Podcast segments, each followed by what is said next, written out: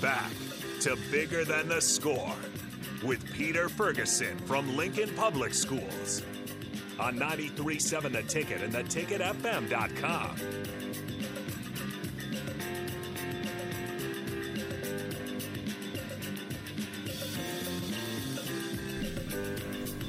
All right, welcome back into the last segment of the Bigger Than the Score uh, on right here on ninety-three point seven The Ticket, ticket F M dot com. Again, if you want to join the conversation, Sardar Heyman, text line four oh two, four six four, five six eight five. We lost Pete. Um, he's got business to tend to, but no worries. We still got the rest of the crew in here. Um, so we were kind of talking before about uh, Micah, and we did have some comments coming through. And Micah, maybe you can answer these. Okay. Uh, Keith, go ahead and ask. He says he wants to know about playing Uh, football, ultimate frisbee during church youth group. He said he watched you make some incredible catches um, that even two two-handed uh, kids couldn't do. Um, we'd always play football or ultimate frisbee, and like we have a field like beside our church, and we just go out and play that. And I don't know, I would just find my way catching frisbees or balls, just like Odell, just, like, pretty much. I don't know. Um. Just Pete got off, but he did send me a text message, and I want to make sure I ask this question before I forget to ask it. After everything that we've kind of shared today, how can you ensure that people know better and be better in situations? I would just say the, ask questions. Like, I'm not afraid to answer any question. Like, if you ask about my one arm, I'll tell you. Like, maybe I'll tell you a story and be like, a shark bit it off, but I'll eventually get to the real answer. When Micah was a fifth grader, we used to go to Morrill Hall, and if you've ever been in the basement, they have this alligator there. Yep. And uh, the mouth is open. I think I have more than one photo of Probably. you pretending to stick your arm in the alligator mouth at times. Yeah, I think anything, anytime there's there's a difference, a physical difference that's obvious. Um, I mean, our kids don't match us in color and looks because they're Asian and we're Caucasian, but people honestly don't see that in Micah. They see the lack of an arm first. And and that's one thing that we did from the time he was little is people would stare or little kids would whisper to their parents, and we would just initiate that conversation. We would rather people ask than point and stare or whisper behind, you know, their hand or whatever. Um, like like I had mentioned earlier, it really is about education. Um Nothing really has ever been off limits for him to ask or to be asked or to answer. Yeah, so it never hurts to ask questions. It really is. If you, it, it never, it's never a good idea to assume. Right. Talk, ask questions, get those things figured out. Now, Micah, let's start talking about Lincoln Northeast. What okay. what are you involved with over there? What um, what what are y'all involved with over there? Uh, I've played football. I've played soccer. I'm in the N H S. I'm the vice president for that, and I'm in Stucco. For all of us that aren't as smart as Micah, N H S means what? National Honor Society. All right. So he's the vice president of National Honor Society, uh, student council, yep. and then football and soccer. Yeah. Now, have you played football all four years? No. Tell no. me the story about football. Okay. This is such a good so one. So this year I was like, I'm not just going to play soccer. So at first my friends were convincing me to play tennis. So like I went to their tryout, but it was like raining. It was a Monday. It was like the first, it was like the first week of school. No, it was the second week of school. It was the first Monday, and it was raining, so tennis was canceled. And then the next day, my friend, he asked me to play football because they needed a kicker, and I could I played soccer with him all my life, so he was like, "You're perfect for the job. We don't we don't want to kick anymore because they're they're too busy playing linebacker, and they just they want to rest during special teams." I'm like, "Makes sense. I could do that for you." So I go out to the field. I'm recruited by the head coach later that day, and he's like, "You should come out." I'm like, "Okay, I'll plan on it." So I'm just trying to think of how many times coaches came up to me and said, "You should play on our team," and it, and it's a big fat goose egg. Yeah, that was so, a new, that was a new one to me. That's pretty cool. That's well, really and then neat. Literally, I had a friend that made me a shirt that said, "Soccer player or kicker."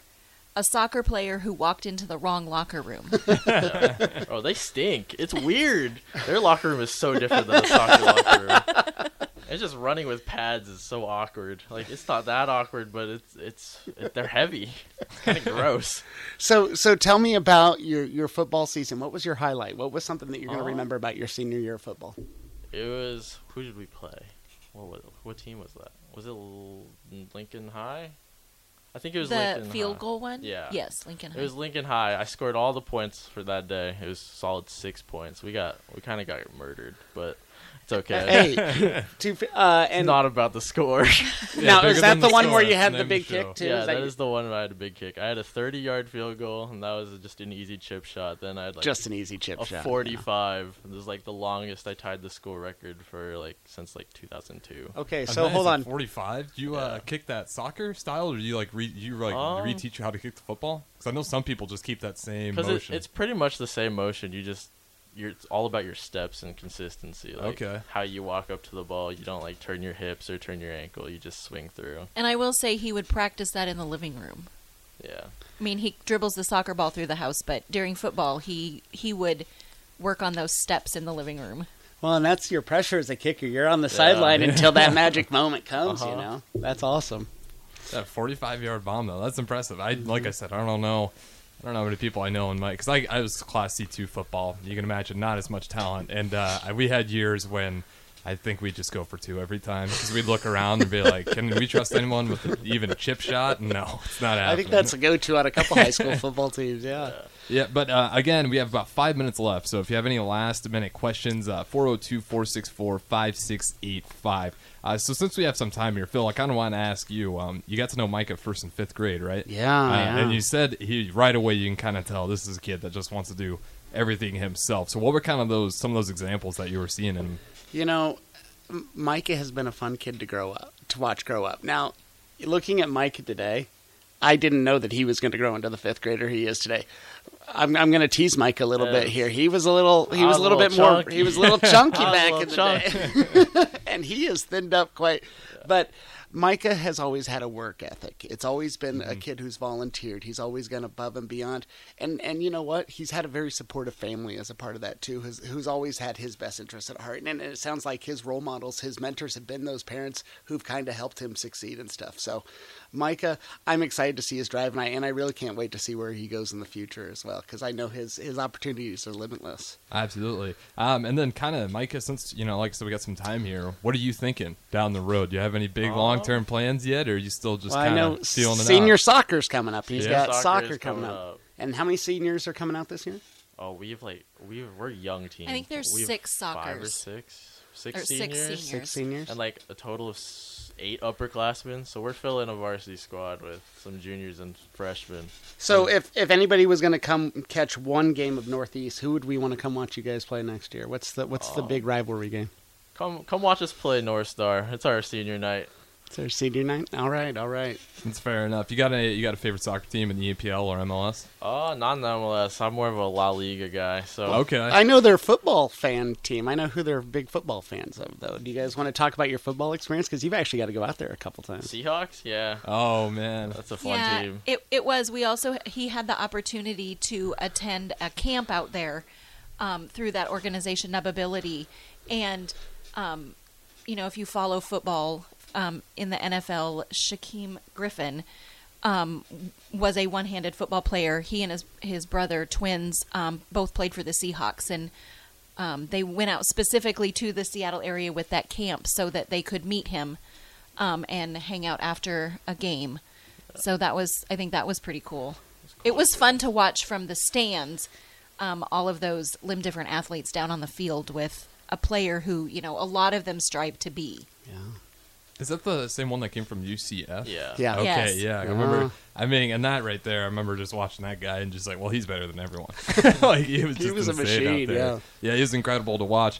Um, and then we do got one more comment here. Uh, said uh, uh, from Laura, uh, she said, we love you, Micah. Uh, soccer Aww. forever. So again. President of your fan club. Yeah. Yeah.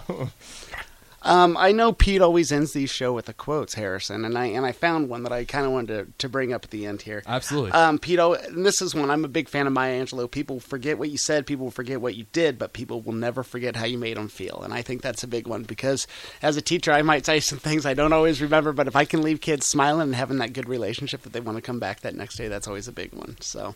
Absolutely. So again, um, I appreciate you guys all for listening. This is going to wrap it up for us. But again, thank you, Phil, so much for stepping in for Pete today. Um, and of course, Micah stepping in here as well. So again, just appreciate everyone coming in here today. Um, great show. And again, if you guys want to continue the conversation, we do have Fitness Fanatics up next. That's going to go for two hours from nine to eleven. So, again, you can chime in at four oh two, four six four, five six eight five. But that's it for Bigger Than the Score. Enjoy the rest of your Sunday.